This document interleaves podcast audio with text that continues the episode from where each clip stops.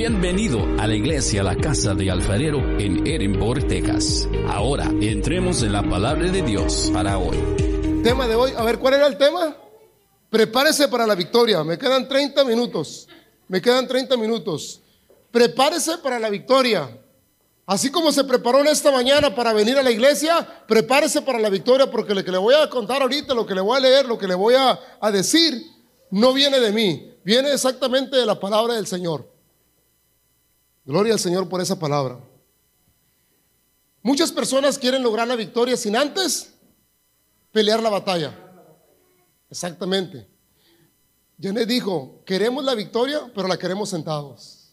No queremos dar el paso. Un reconocido coach decía, a mí no me traigan jugadores ganadores. Quiero jugadores que se preparen para ganar. Si usted está aquí, ¿por qué está aquí esta mañana? Se está preparando, nos estamos preparando para ganarla la batalla, la victoria, pero ¿dónde la vamos a ganar? En el Señor. La victoria no la podemos ganar solos. Mire, la victoria no se consigue de la noche a la mañana. Es una, es una, es una cosa muy cierta. No podemos lograr la victoria de la noche a la mañana. Se necesita de un gran esfuerzo para eso. La victoria es algo que se tiene que conseguir a través de qué? De un esfuerzo. Usted hizo el esfuerzo en la mañana para venir, pero en ese esfuerzo va a lograr la victoria. ¿Por qué? A lo mejor venía triste en esta mañana, a lo mejor venía con algún problema, pero ahorita en la alabanza, como dice Janet, en mi ejemplo, me liberé de muchas cosas que traía yo en mi mente y en mi corazón. Y lloré y tuve la necesidad de ir con mis hijas y abrazarlas. ¿Por qué? Yo no sé, solamente Dios me dijo, ve y abrázalas y dales un beso. A lo mejor es lo que necesitaba yo para liberar mi corazón. Ya hice el esfuerzo, ya vine y ya logré la batalla. Vamos a ver no quiero que se abran sus Biblias, quiero que miren las pantallas. Primera de Corintios, hijo. Primera de Corintios 15, versículo 57. Primera de Corintios 15, versículo 57. La palabra de Dios habla claramente a cada uno de nosotros esta mañana. Escuche bien la palabra de Dios lo que dice. Primera de Corintios 15, versículo 57. Y hay una palabra muy importante que debemos de hacer una acción. Lo primerito que debemos de hacer para lograr esa victoria es esto. Más gracias sean dadas a Dios. Primeramente usted tiene que entrar ahí por ahí y lo primero que tiene que hacer es decir, gracias Dios. Porque dice, que nos da la victoria por medio de quién? De nuestro Señor Jesucristo. Otra vez, ¿por medio de quién? Por medio de nuestro Señor Jesucristo es como podemos lograr la victoria. Pero dice, más gracias sean dadas a Dios por su Hijo. Nos lo mandó para que por medio de Él logremos esa victoria tan anhelada. Y si en Cristo tenemos la victoria, y si Cristo venció a la muerte y resucitó y está vivo, ¿cuánto más hará con nosotros que somos sus hijos amados? Imagínense la cosa, si Cristo, por medio de Él, logramos la victoria, ¿cuánto más nos dará el Señor a nosotros que estamos aquí, que somos su, que somos, dice que nos tiene la palma de su mano, dice que nos mira y, nos, y, mira a cada uno de ustedes. El Señor está viendo cada uno de nosotros en esta mañana. El Señor está poniendo la atención a cada uno de los que están hoy en esta mañana y de los que no vinieron. Pero de los que están en esta mañana, Imagínese el gozo del Señor al ver a cada uno de nosotros en esta mañana aquí reunidos. Imagínese la magnitud del gozo del Señor viéndonos a cada uno escuchando su bendita palabra. Es algo maravilloso que no debemos de pasar por alto. Si el Señor Jesucristo venció a la muerte, resucitó, ¿cuánto más seremos nosotros vencedores en Cristo Jesús? ¿cuánto más lo seremos nosotros? La palabra de Dios lo dice. Solamente victoria en Cristo Jesús. Vamos a ver Romanos 8, 35 al 37. Romanos 8, del 35 al 37. Quiero que mire la pantalla. Quiero que vea la pantalla. Quiero que lea el versículo. Quiero que se grabe la palabra del Señor. Quiero que el Señor entre en su vida, en su corazón a través de esta palabra. Mire lo que dice Romanos 8, 35. ¿Quién? Es una pregunta. ¿Quién nos separa del amor de Cristo? ¿Quién nos separará del amor de Cristo? Dígame, ¿quién? Nadie nos puede separar del amor de Cristo. Y luego dice otra pregunta, ¿tribulaciones? ¿Eso es lo que te va a separar del amor de Cristo? ¿Angustias? ¿Persecución? ¿Hambre? ¿Desnudez? ¿Peligro o espada? ¿Qué es lo que te va a separar del amor de Cristo? ¿Alguna de estos problemas? Nada, nada. Versículo siguiente. Porque fíjese, ahí está la palabra, como está escrito, por causa de ti somos muertos todo el tiempo. ¿Por qué? Cuando amamos a Cristo Jesús, todo el tiempo estamos muriendo. Porque hay personas que a veces nos atacan, hay cosas que a veces nos atacan y dice la palabra de Dios que son espíritus del enemigo. Por causa de ti somos muertos todo el tiempo. Somos contados como ovejas de matadero. Pero mire lo que dice 37. Antes, en todas estas cosas somos más que vencedores por medio de aquel que nos amó. Miren lo que dice la palabra de Dios. Somos, antes que todo lo que leímos, somos más que vencedores. No somos vencedores, somos más que vencedores por medio de aquel que nos amó. ¿Qué se llama? ¿Por qué nos amó? ¿Por qué? Porque somos lo más preciado para Dios, para papá Dios somos la joya más, más bonita que puede existir en la tierra. Lo hemos repetido muchas veces. Cuando creó la tierra, los animales, el cielo, el agua, las estrellas, el universo, no estaba conforme. El Señor dijo, necesito algo más bello. ¿Qué cree que era? El ser humano. Usted y yo somos la joya más hermosa que ha creado el Dios de todo el universo. Somos lo más hermoso. Tiene que valerse usted por lo que Dios piensa de usted, que es lo más hermoso. Vamos a, leer Josué 1, del versículo 1 al 9, y vamos a ver la victoria, cómo se logra. ¿Cómo la logró Josué? Vamos a ver ahorita Josué. Josué 1, del 1 al 9. Cuando Moisés, falleció, tenía que ver alguien que continuara el camino. Mire, mire Josué 1, versículo 1 dice, aconteció después de la muerte de quién? ¿Y quién era Moisés? Siervo de Jehová, de papá Dios. Era un siervo de papá Dios, Moisés. Aconteció después de la muerte de Moisés, siervo de Jehová, que Jehová habló a quién? A Josué, hijo de Nun servidor de Moisés, diciendo, Josué era un servidor de Moisés. Josué ya estaba involucrado, como los que están aquí ya estaban involucrados en la casa del alfarero. Todos los que están aquí son siervos del Señor. Tarde que temprano, Yané dijo, van a hacer cosas grandes para Dios ustedes. Escuche lo que le decimos. No crea que está sentado ahí nomás escuchando. Mire quién son. Son siervos de Jehová servidores de Moisés diciendo, le habló así, le dijo, versículo siguiente, dijo, mi siervo Moisés ha muerto. Jehová estaba hablando a Josué. Ahora pues, ¿qué le dijo? Levántate y pasa este Jordán. Tú y todo este pueblo, toda la casa del alfarero, a la tierra que yo les he, les he dado a los hijos del pueblo de Israel. Versículo siguiente yo os he entregado, como lo había dicho a Moisés, todo lugar que pisare la planta de vuestros pies. Me detengo ahí. La palabra de Dios dice claramente que donde pisa la planta de un cristiano, de un verdadero cristiano, hay una tremenda bendición donde usted va. Escuche lo que le digo. Donde pise usted, que está hoy en esta mañana escuchando, porque son verdaderos cristianos, donde usted pise, va a haber una bendición que usted se va a sorprender de lo que está pasando. Y le voy a poner un ejemplo, ya se lo dije una vez. Cuando usted entre en un negocio, fíjese nada más, si el negocio está vacío y usted entra a ese negocio y bendice a la persona dueña del negocio, así se va a manifestar las personas que van llegando a ese negocio. Usted va a decir, oye, nomás llegué yo y empezó a llegar toda la gente. Pero dice la palabra de Dios que donde pisa tu planta hay bendición. Versículo siguiente. Dice, desde el desierto y el Líbano hasta el gran río Éfrates, toda la tierra de los Eteos hasta el gran mar donde se pone el sol, será vuestro territorio. El conflicto que está pasando hoy en día Israel con Palestina no nos sorprende a nadie. A mí no me sorprende ni a papá Nando, ni a Paco, ni a Edgar, ni a Pastor, ni a ustedes. ¿Por qué? Porque es el pueblo de Dios Israel.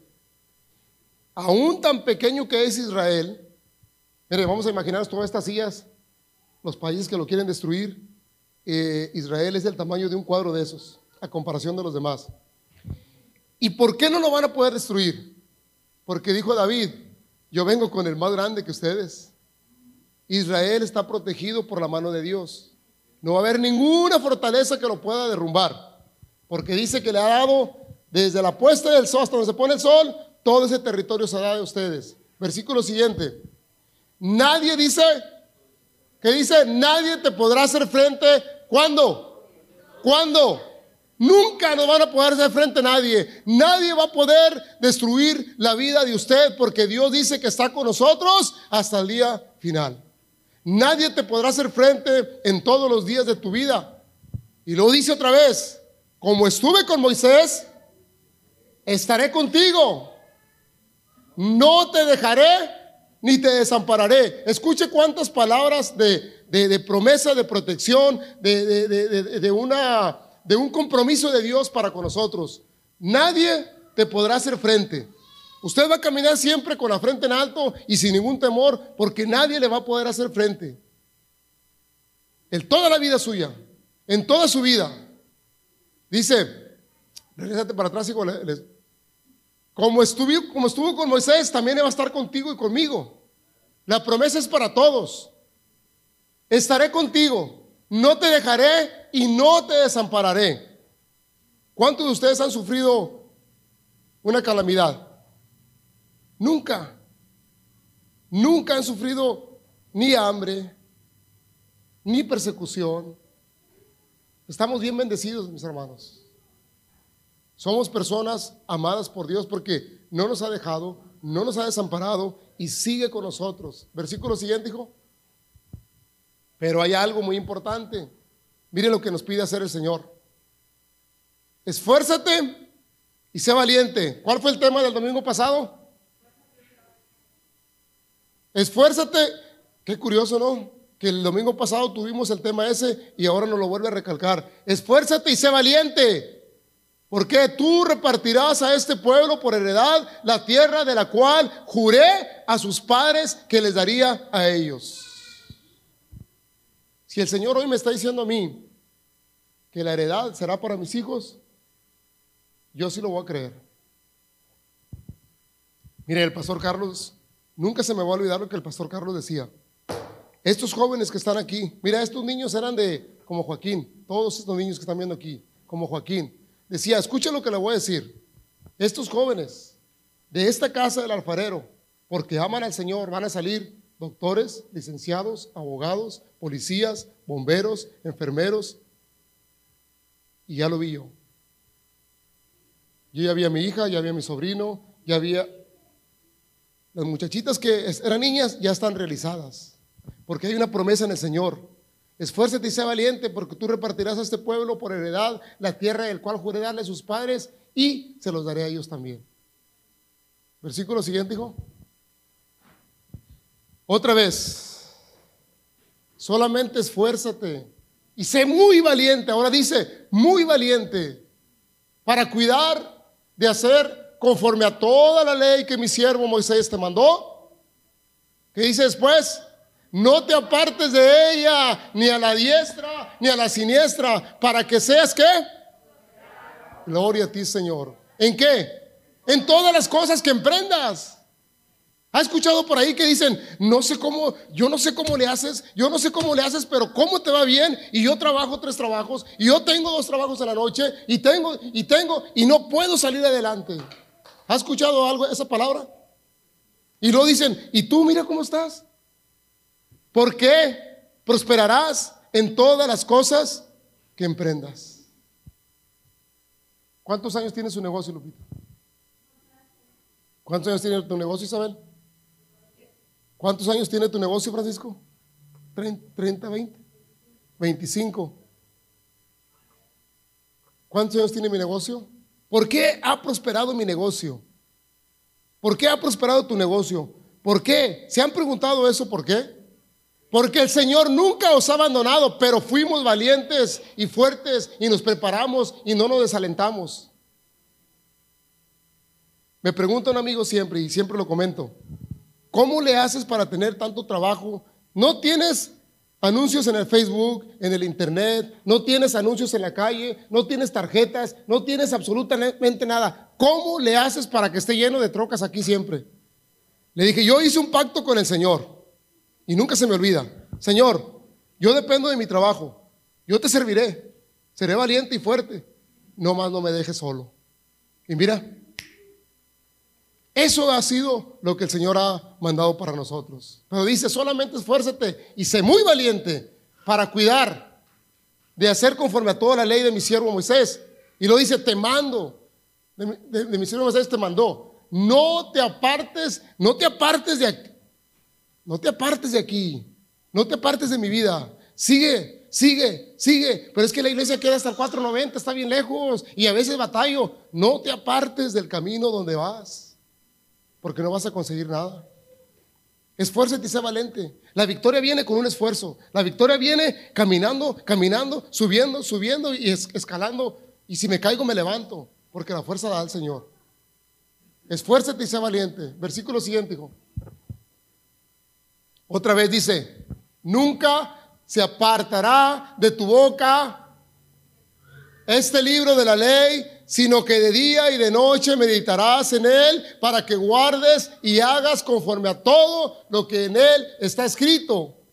Porque entonces harás prosperar tu camino y todo te saldrá. Gloria a ti, Señor Jesús. Gracias, Padre, por esta palabra, Señor, porque eres ¿Por qué eres tan claro conmigo, Señor? No lo entiendo. Nunca se aparte de tu boca este libro, de la ley de Dios, sino que de día y de noche dile, Padre, gracias, Señor, en la mañana, Señor, gracias, Señor, porque me has puesto, Señor, en este lugar, Señor. Gracias porque tengo ese trabajo. Gracias porque no me pagan mucho, Señor, pero sustento a mi familia, Señor. Para que guardes y hagas conforme todo lo que en él está escrito, porque entonces de otra manera no se puede. Entonces harás prosperar tu camino. ¿Cuál es el camino? ¿Cuál es el camino del que el Señor habla? La vida, el camino de tu vida, el camino de tus hijos. Y todo te saldrá bien.